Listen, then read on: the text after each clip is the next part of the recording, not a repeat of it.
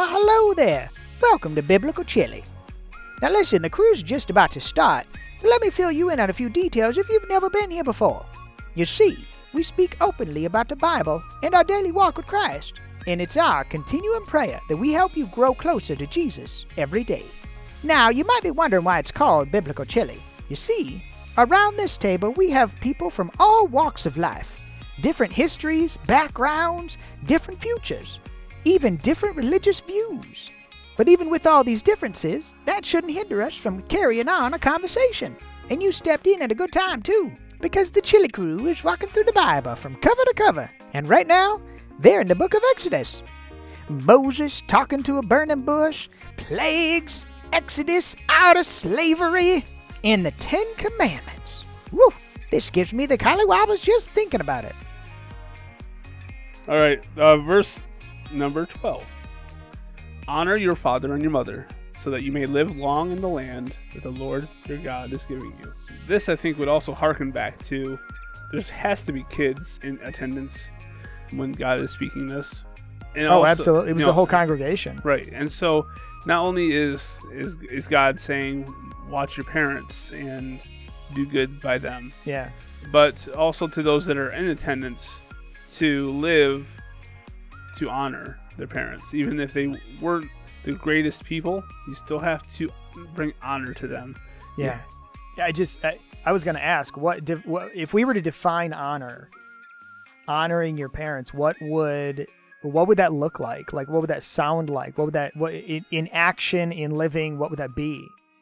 In my mind, I kind of see this like cycle where your parents took care of you when you were a slobbering, helpless baby, and when they become a slobbering, helpless elderly, you should be taking care of them. You should be honoring them. In other words, like not just surrendering them up and giving them up for dead type thing. You should be honoring them when you're around them. You should respect them when you're, I actually heard somebody, what did they say? They said, honoring your parents is also upholding their reputation, which I thought was awesome. I'm like, oh, what does that mean? That means if somebody's talking bad about your father or your mother, you're like defending your parents. You know, even if you may have had a bad situation, but you are never going to speak ill of them. Could that fall under that as well? I think so. I think that it is just that. It's respect, a great esteem, and not that you're living to make them proud of you, but you are living to just respect them for who they are. So you're almost giving them an uplifting, yes, kind of thing. It's like you are going to live in a way that you respect your parents. You will know who they were, you know what you went through growing up, but you aren't going to lash out because that falls into living in the past. You're going to respect them. You might not like them. You might not agree with everything they say, but you have to respect them because they brought you into the world to get you this far. But you now have to take that ownership and live your life to honor them, to honor your parents, and it's not for them. It's not even for you. It's here. It's a commandment. I guess I got to retract that. It is for you, if you are living to respect them, and you are able to. If you had a hard time growing up, and you're living to respect, doesn't say to love. It's just like respect. You give them that honor that's due. Right. That is taking a load of guilt or even remorse for things you might say out of spitefulness, things you might say out of a dark spot, and removes that if you just know you have to respect them. That reminds me of two stories, and this isn't off topic, and these are both true stories, but I'll give you the very, very short abridged version. There was one gentleman, and they were both these guys were about the same age, had very different parents, very different upbringing, et cetera, but both of them had the same scenario happen where their father left them at a very, very young age. One gentleman, and they were both very successful. One was actually a very successful boxer, and the other one was a very successful businessman. And what ended up happening was both of them took a very different approach to their father leaving them at a young age. And one gentleman said he was actually interviewed once at the end of a match, and he did a really good job or whatever. And during the interview of the match, they said, "Oh yeah, how do you you know?" Because he was known as this guy that was, I don't want to say the word vicious, but it's the closest word I can get. He was just completely vicious. When the bell rang, he just whoosh, and he would go in just wild, right? And he would knock people out so quickly because he was just so in it. Actually, he said, well, listen, my father left me when I was 3 years old, and it was just my mom raising me. So all I do is, and I vision, it was my dad's face on that man. And so he took his dad and turned him into a weapon. And this other gentleman, he wanted to get to know his dad. He reached out to his dad. One day, his dad was like, he was in the hospital. He was dying. His dad finally, for the first time ever, said, yeah, you can come and see me. And he flew all the way there. Went to go visit his dad, went to the hospital, because his dad was also a successful businessman, went to the hospital, and his assistant came down and said, your dad has changed his mind. He doesn't want to see you. And so he left. But that gentleman, and he was asked afterwards, well, how did you feel? He's like, well, I didn't feel anything. He's like, going into it, I understood if this man didn't want to see me, it's no difference, you know? And I'm not saying necessarily any of them, obviously the one is dishonoring his father, okay? And the other one didn't necessarily uplift his father, but he did not degrade him to the level that, quite frankly, I'll just say that he, quote unquote, in society would say he deserved, because you did this to me when I was younger. But instead, he decided to take the higher road and say, he's still my dad. Either way, he is still my dad. In Matthew chapter 24, Jesus says something very interesting. Let me pull this up real quick. Pull it up. I'm in a Bible. I'm in a book. Matthew chapter 24. This is Jesus. He's talking about several things that's going to be happening at the end of time. Gives some warnings, Mark. Matthew 24. Matthew 24. Okay, so part of this, he says, in verse 12, it says, and because lawlessness will abound, and the love of many will grow cold, but he who endures till the end will save. Into the gospel of the kingdom and the preached. Okay, so my point is it's talking about the love of many will grow cold, and it also talks about lawlessness. The love of many will grow cold, and it talks about how the children will literally hate their parents, like with an absolute hatred. And I see this now because, quite frankly, let's face it. Like we said earlier, imagine if the entire world followed all 10 of these, but obviously, Lucifer's the counterfeiter, and he wants us to, either disobey them, or he wants to invoke his own laws and his, change them slightly. Where, oh yeah, you can honor your parents unless they hurt you, then you don't have to. I'm just saying it's interesting. You read lawlessness there in Matthew, and what did we just read about? First of all, what is lawlessness? What's another word for lawlessness? It's iniquity. Yep. What did we just read about iniquity in the Ten Commandments here? Was it verse 5? For the Lord thy God am a jealous God, visiting the iniquity of the fathers upon the children unto the third and fourth generation. And now we're talking about honoring thy mother and father. So the second commandment jumps all the way over to the fifth.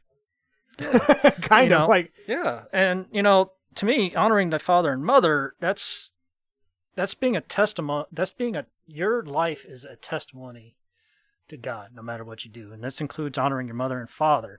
Now, your parents are whomever you raised you, and there may not be the ones who gave you birth or created you. That's a good point to bring up. But regardless of what happened between your birth parents, the people who raised you, if nobody raised you somehow, your life is still a testimony, and God will always be your father. This here is a hinging point, because whenever I read the Ten Commandments, I see the very first half. It's like a right angle, if you will. Things coming from heaven. Now he's talking about the Sabbath day. Now he's talking about honor. And now it's going outward into how you treat everybody else. That's a good point, because the first four kind of have to do with your relationship with God, and the last six really have to do with your relationship with everyone else. Yeah, Tom mentioned it earlier. Love God with all your heart and love your neighbor. Yeah, when Jesus did that, he was splitting all the commandments into two categories and saying, these four, these six. That's a good, yeah, that's good.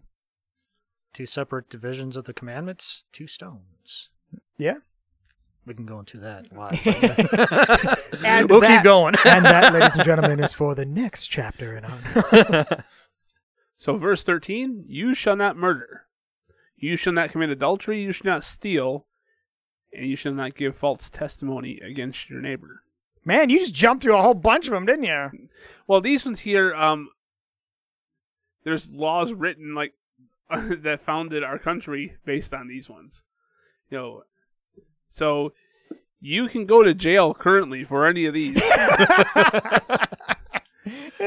All the other ones are... Just about every religion, whether you're pagan, atheist, has I these hope laws. People would understand something of some of these. Right.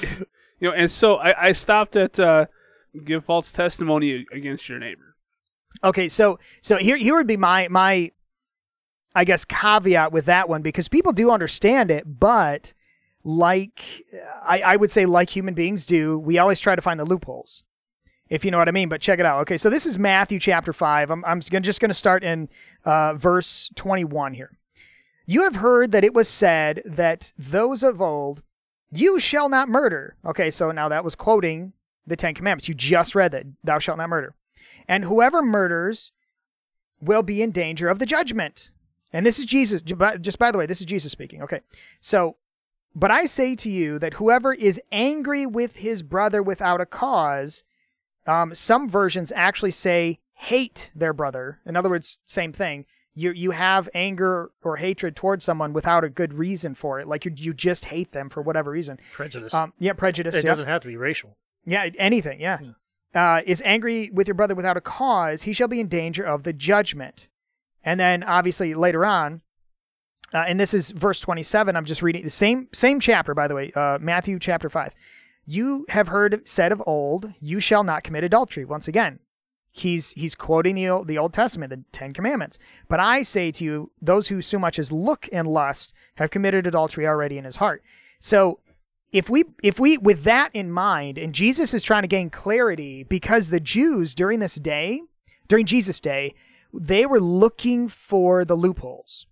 So, okay, and we even say it today, right? I looked, I didn't touch. Right? Yeah, but Jesus said, if you so much as look and lust, you've already committed adultery in your heart. Covetous, huh? Right, yeah. So what about, I mean like sexually, if you've looked and lust, then, well, it's already there. You're already putting those seeds of adultery in your heart. And, well, what about hatred towards somebody without a cause? So with that in mind, does that shed a more intense light on murder? Because by the way, just so we understand, I know some versions say kill. Kill is actually the wrong word. I'm telling you that right now. It is the wrong word. It is murder, because this word in Hebrew, it is the word for I have premeditatively sought this destruction. So I have premeditatively, I have ahead of time thought that I want this person dead. Or in Jesus' case, he said, if you so much as hate without a cause in your heart. So what is that? What kind of light does that shed on just the simple one, thou shalt not murder? Well, then that pulls it back in to still communication between you and God. No longer is it about anybody else. What do you mean? Because thou shalt not murder. Now, if you're saying, you know, would that shed light, even the thought of it now is breaking that rule, whether or not you just committed the act. So even the thought before the act, you've already broken it. So it removes the physical act of doing it. Wow. So then everything is all internal now. That's okay. So now I see what you're saying. So you're saying it's between you and God. You're saying God, you can't hide from God in your heart, not even in your heart, because He knows the thoughts. That's a good point. And I think this is important I think this is important also because even still today, we're looking for those loopholes. I would not be dogmatic about it, but I will bring it up. What about those who are, one word, and this is the best example I got for, at least let's stick with murder. What about people like poachers?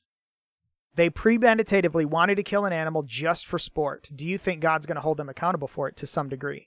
I'm not putting human life at the same level of animals. Don't misunderstand me on there. I'm just saying the act itself, would they still be held accountable? I believe so, yes, because the earth is going to be cursed because of such actions. Oh, that's true, yeah. What do you think, Tom? I mean, it's a hard question, but... I think there would still be... You know, this is in... pulling back to the Passover, where you're not supposed to take more than what you need. Oh. Because then it just turns to spoil and rots. So it may even turn to something more than just the whole murder thing. This could just be covetousness and selfishness, I want to kill because I want to kill. Yeah, well, then it turns to greed, because I'm going to kill. I'm going to kill them to take their hide, kill them to take their tusks, yeah, right. And then everything else goes to waste. But you're killing them just to have profit, because you're going to go sell that now and allow yourself more gain. Yeah, okay. See, people that were living off the land would take and have to use all the animal, because that's what it would take to survive. So those poachers that are just killing for the saleable parts, not only is it going to completely kill off a species, but B, it's waste. It's food that's not going to other people. Yeah, how many species are extinct today because of, poaching, basically? Well, even today, there's a ton of them. Like, I know the rhinos, I think right now they're below 200 on the planet. I didn't know the rhinos were. Yeah, it's their horns. Like, honestly, the conservation officers out there in Africa, and there's a huge movement going on. They're actually going out, they're tranking all of the elephants and all of the rhinos, and they're cutting off all their horns, everything, because now who's gonna poach them? They knock them out, cut off their horns, and just let them go wild, and they're doing much better now. Well, I know it sounds terrible, but I'm just saying. No, and that's a good point, Tom. So what if we go to the next one where it says commit adultery? I think that one be pretty obvious there. Like, adultery isn't just flesh. Okay. So you're talking about, it's not just a sexual flesh thing. Yeah, adultery can mean lusting after idols or after other gods. Let's say mythology. Zeus, Odin, saying till Valhalla, that's dangerous ground. Coming from someone who reenacted Viking history, I have been guilty of saying till Valhalla and stuff like that. But to be honest, we are promoting something that's not real. Mm-hmm. Yeah. So you're saying that, like, okay, so I'm a computer nerd. Forgive me. Go ahead. I'm a computer nerd. So if I'm lusting after that new RAM chip of 32 gig at 6,000 megahertz, I'm real cllose right now to lusting. Yeah. No, I'm just saying. So you're saying it could be even something like that. There is a difference between wanting something and admiring, but at the same time, what is it that they say in the Jedi Council? Be mindful of your thoughts. Well, even the Bible says, your heart's deceitful, desperately wicked, exactly, who can know it? And yeah. Wow. I think that just opened up a whole new level for me to understand adultery, man. I'll watch myself. Yeah, this is what it means, that even if you think it in your mind, you've done it in your heart already. So. But I think it's a heart thing. So it is a matter of the heart, that if you're saying till Valhalla, and you know that it's a catchy thing because you are able to put it in the context. You being able to understand where it comes from, the history behind it, you could actually turn that into an opportunity to minister to somebody, to witness to them, because now you're speaking their language. So this adultery... Oh, that could be a good This point. Adultery isn't really saying, like, oh, if I say till Valhalla, I'm cursed, or I'm not in God's favor. I think it's if you're doing it for the wrong reasons. If like you're cheering with right, like a beverage in your hand, you're toasting, and you're not glorifying God. He sounds like a LARPer to me. Well, LARPing? Yeah, I've done some LARPing. You know, okay. Reenactment is basically LARPing anyway. Well, there you go. When we take Christ as our Savior, we're now of the house of God. So this committing adultery could be as simple as going to actively worship somewhere else, or even the thought of going to worship somewhere else. So like, I'm going to sing songs and praise God Sunday morning. Sunday night, I'm going to go make a sacrifice to something that I'm not really sure on. Right.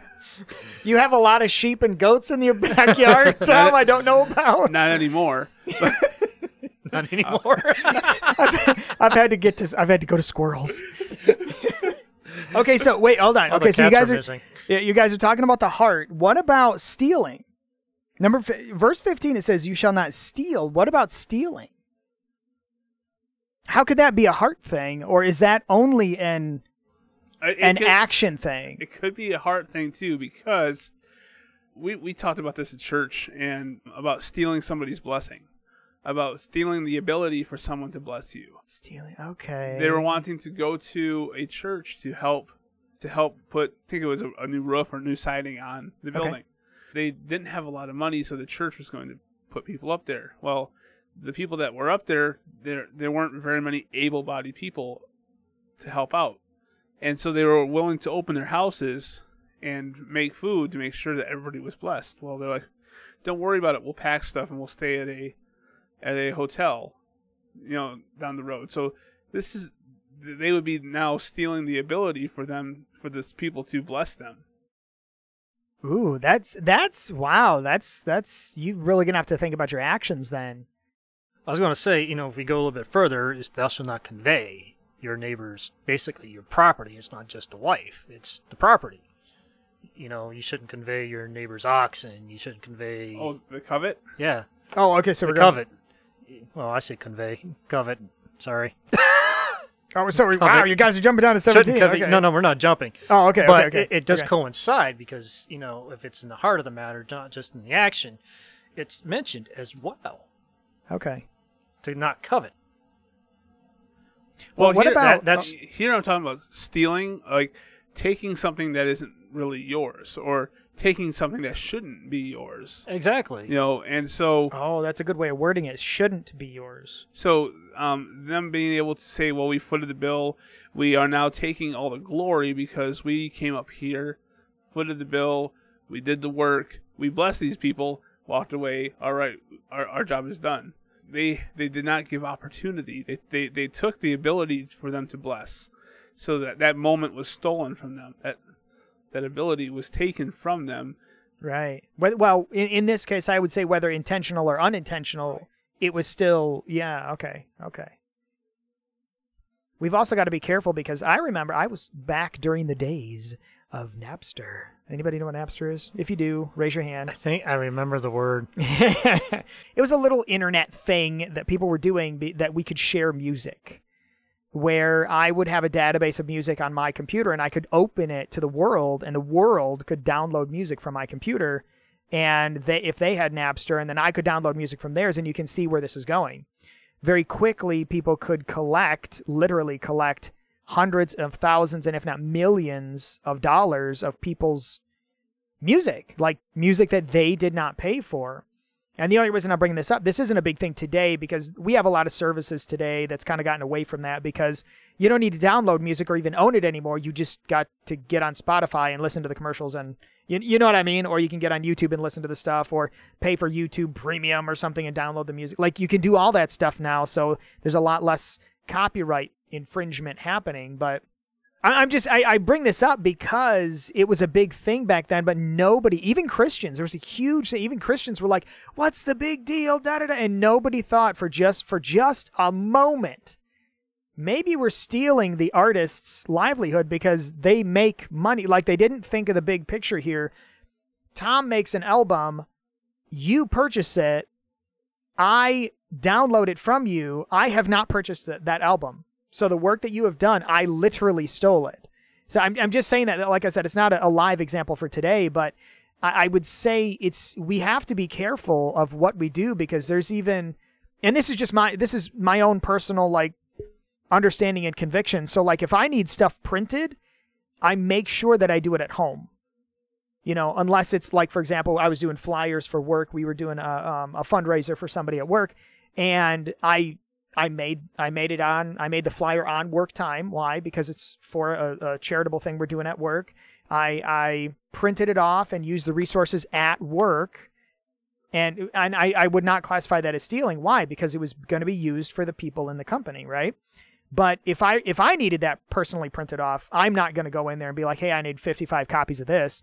And it's cheaper to do it at work because it's free, but that would technically be stealing because I'd be taking their paper, taking their ink, and I wouldn't be paying for it. You know what I mean? Like, and that's my personal thing. I was looking at that. Like, I've never done that. I'm just saying I was thinking about that, and I'm like, wait a minute. Unless it's, like, for the company, then aren't I taking the stuff that they paid for and not using it for its intended purpose, which was for the company? Yeah, so I'm just saying it's something I think we've all got to be careful of because... I would say in this society mainly because there is an entitlement type of mentality that goes around that we have to be careful of. Part of this, and we haven't gotten into this yet, but I don't know if you guys know. This is a did you know? Later on, we're going to learn of what the penalty was for stealing, and I think it's awesome. I so wish we would go back to this.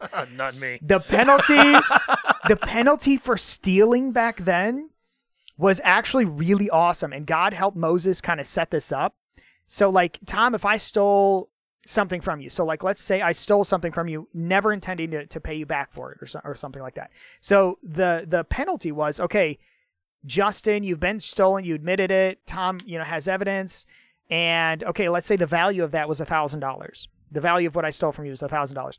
I would have to pay back 4 times the quantity of what that was. And if I couldn't pay it back, I had to work for you for free until I would pay back the value of what that is. Of course, at least for 7 years. Because you stole from me. I'm not trust you around anything I own. You know, I've been sitting here thinking, these. Wow, I know how to speak. I promise. these cheese. No. Take two. Click.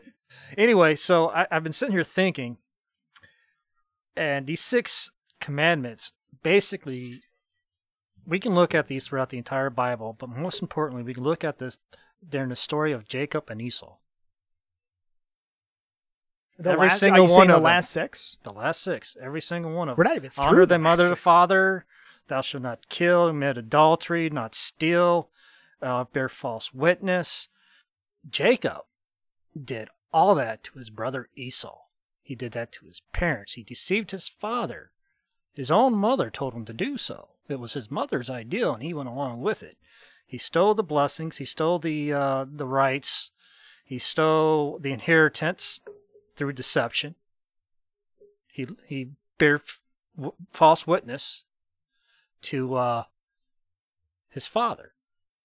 He stole something away from his older brother that was rightfully his. He coveted that, which he stole. Even though God said that, said that Jacob was going to be the inheritor no matter what, but it still wasn't his.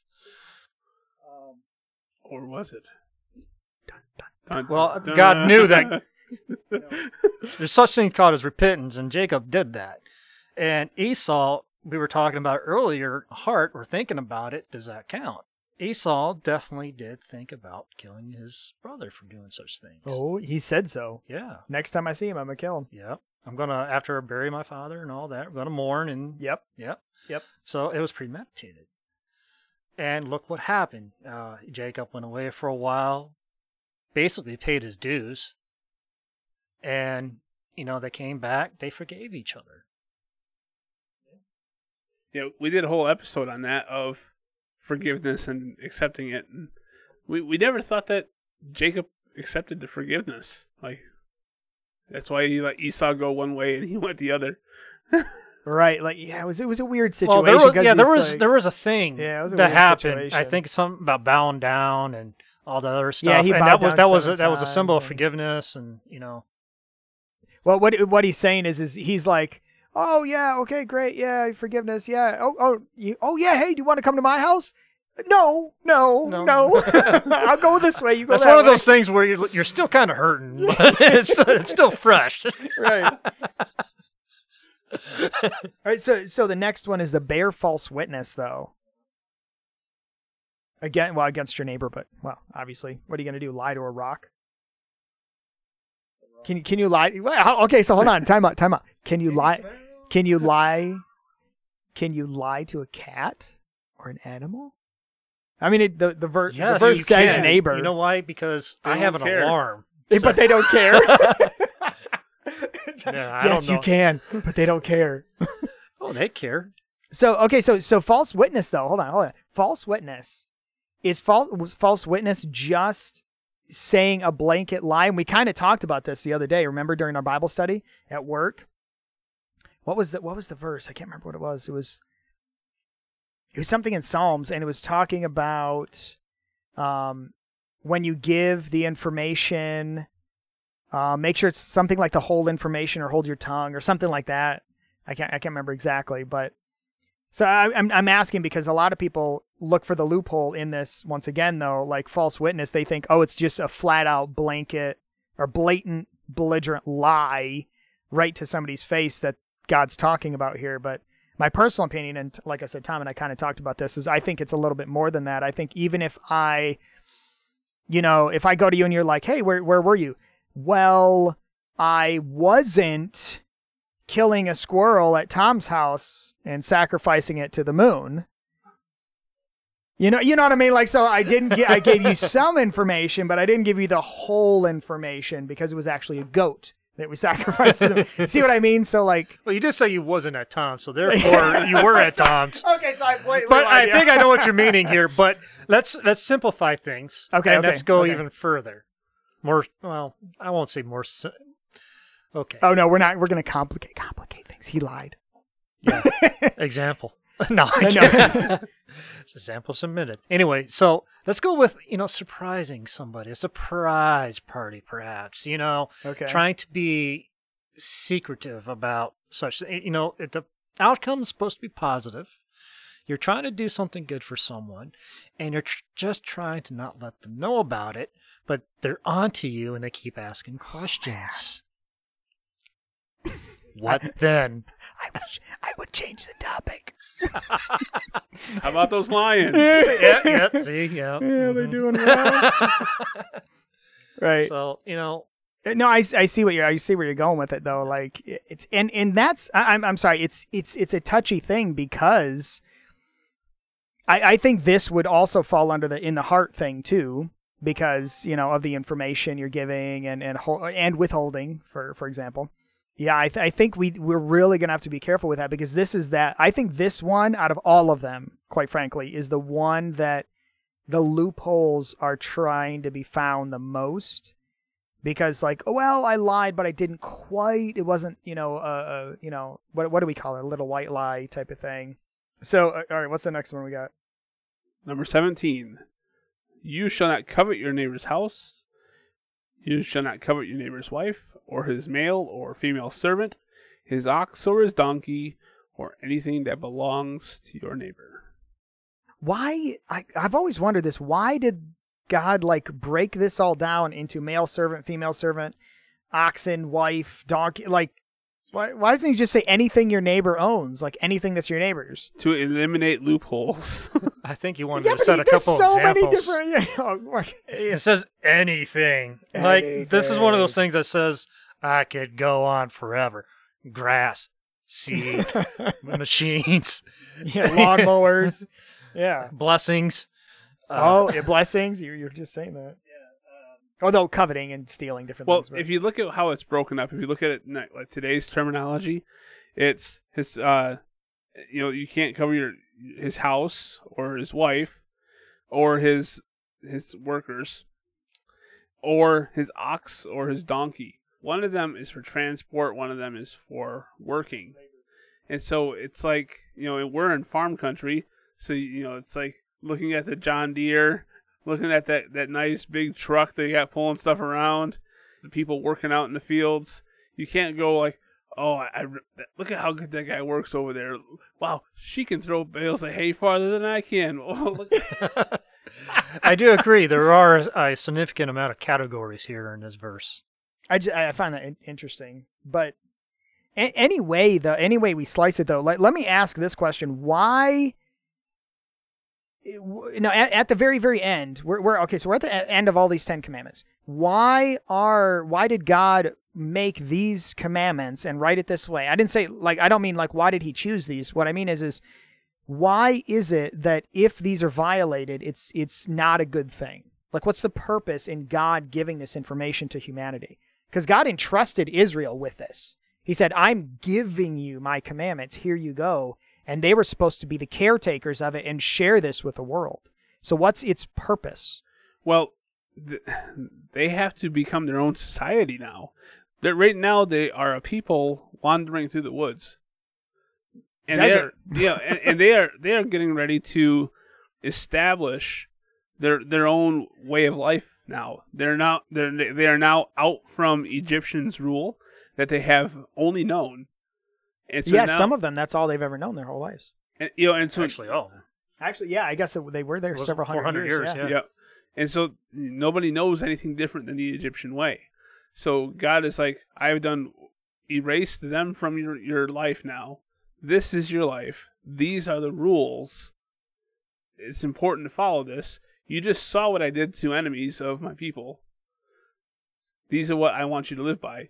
If you break down all these, we said this earlier, that if they were to live by these, then society would function at a high state. Yeah, yeah.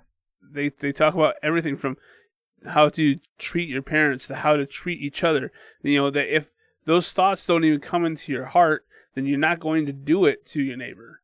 If all you're doing is lifting up, not bearing false witness, that you're only giving good testimony to your neighbor, you're just going to build each other up, you know, and society will build itself up, and you'll prosper.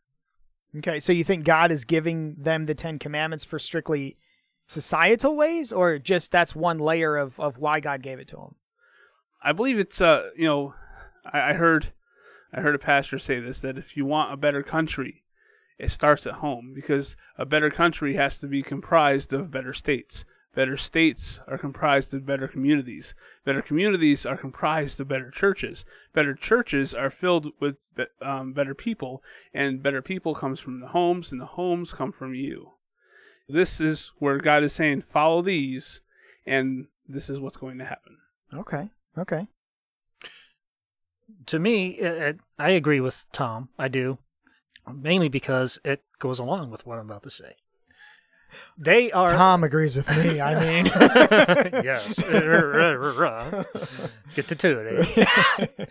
Anyway, they're going to be God's people. You're going to be set aside. It is written that if you belong to me, you will separate yourself. You will be holy, and you should be acting accordingly. All that's written, not in one verse, but many. Throughout the entire Bible, including New Testament, it sets yourself aside, act differently, obey my commandments.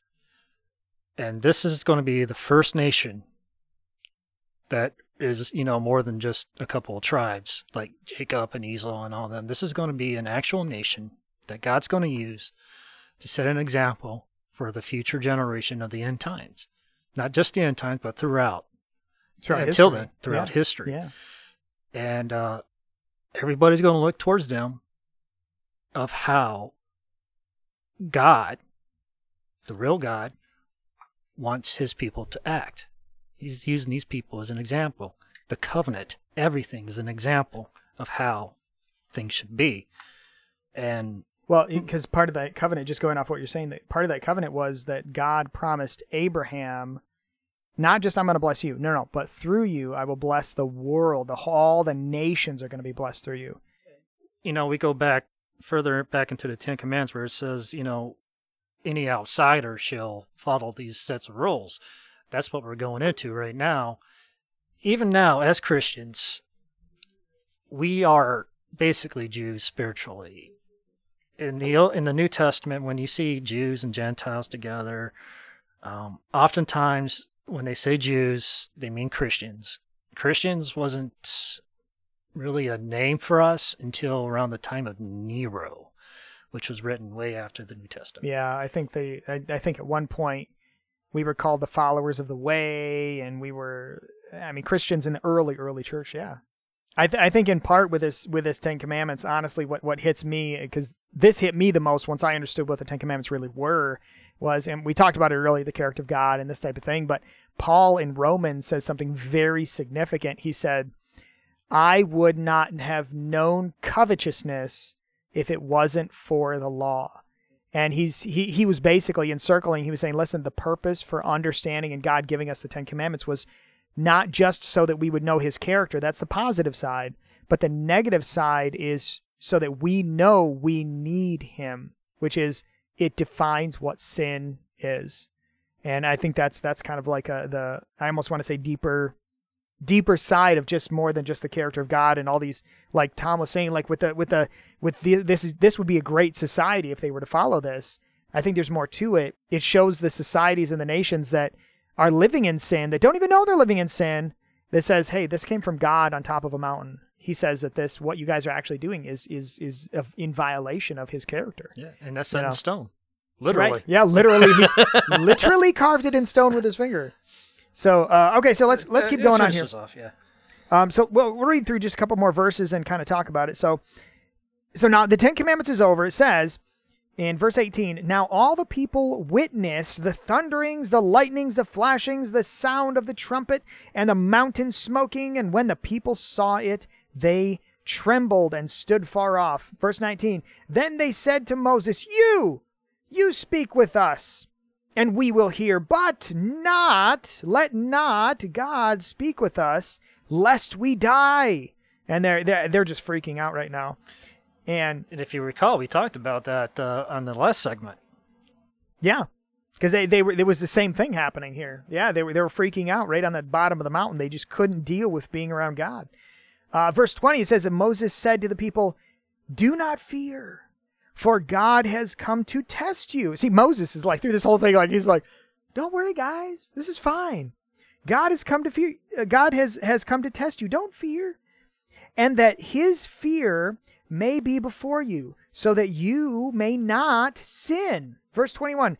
So the people stood afar off, but Moses drew near the thick darkness where God was. So apparently he walked into the cloud and the thunderings and the lightnings and I don't know, went up the mountain. I think that could have been a form of a veil. Yeah. The veil. Yeah. So, and okay, so I would say this, and I know this is interesting. I find this interesting that it talks about the darkness where God was. I think God was doing that on purpose.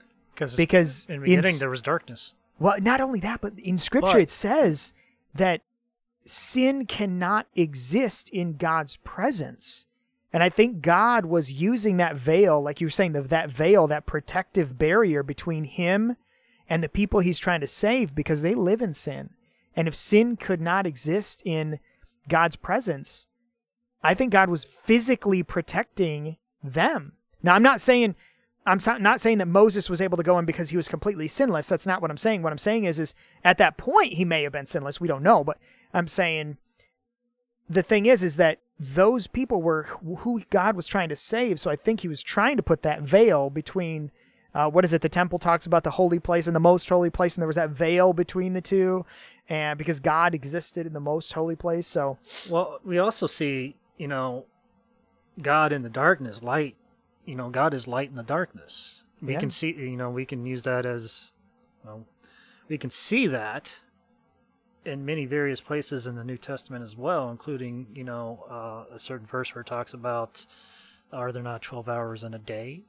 Yeah. Blessed are those who walk in the light, and they will not stumble. Those who walk in the darkness, they will stumble. God is the light in the darkness. Yeah.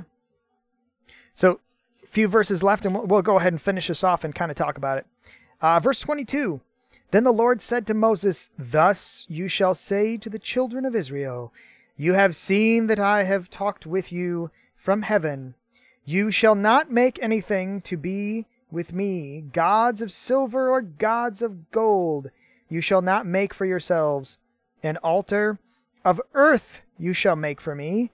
And you shall sacrifice on your burnt offerings and your peace offerings, your sheep, your oxen, in every place where I record my name. I will come to you, and I will bless you. Verse 25, and if you make me an altar of stone, you shall not build it of hewn stone, for you shall use your tool on it, and you have profaned it. Verse 26, nor shall you go up by the steps to your altar, that your nakedness may not be exposed on it. That's interesting. He doesn't want hewn stone or anything. Hewn, by the way, means to be cut. That's what he means by polluting it. You want the whole stone, cut stone, not hewn stone. You know, Christ was the cornerstone. We can go verse by verse of how we can recognize Christ as the stone. And here we are. We have an altar. We have a commandment. It may not be part of the Ten Commandments, but a commandment on how to worship God in considering of an altar. We have no cut stones. They must be solid. And you must not have any steps going up to that altar. You will see fancy altars that are cut.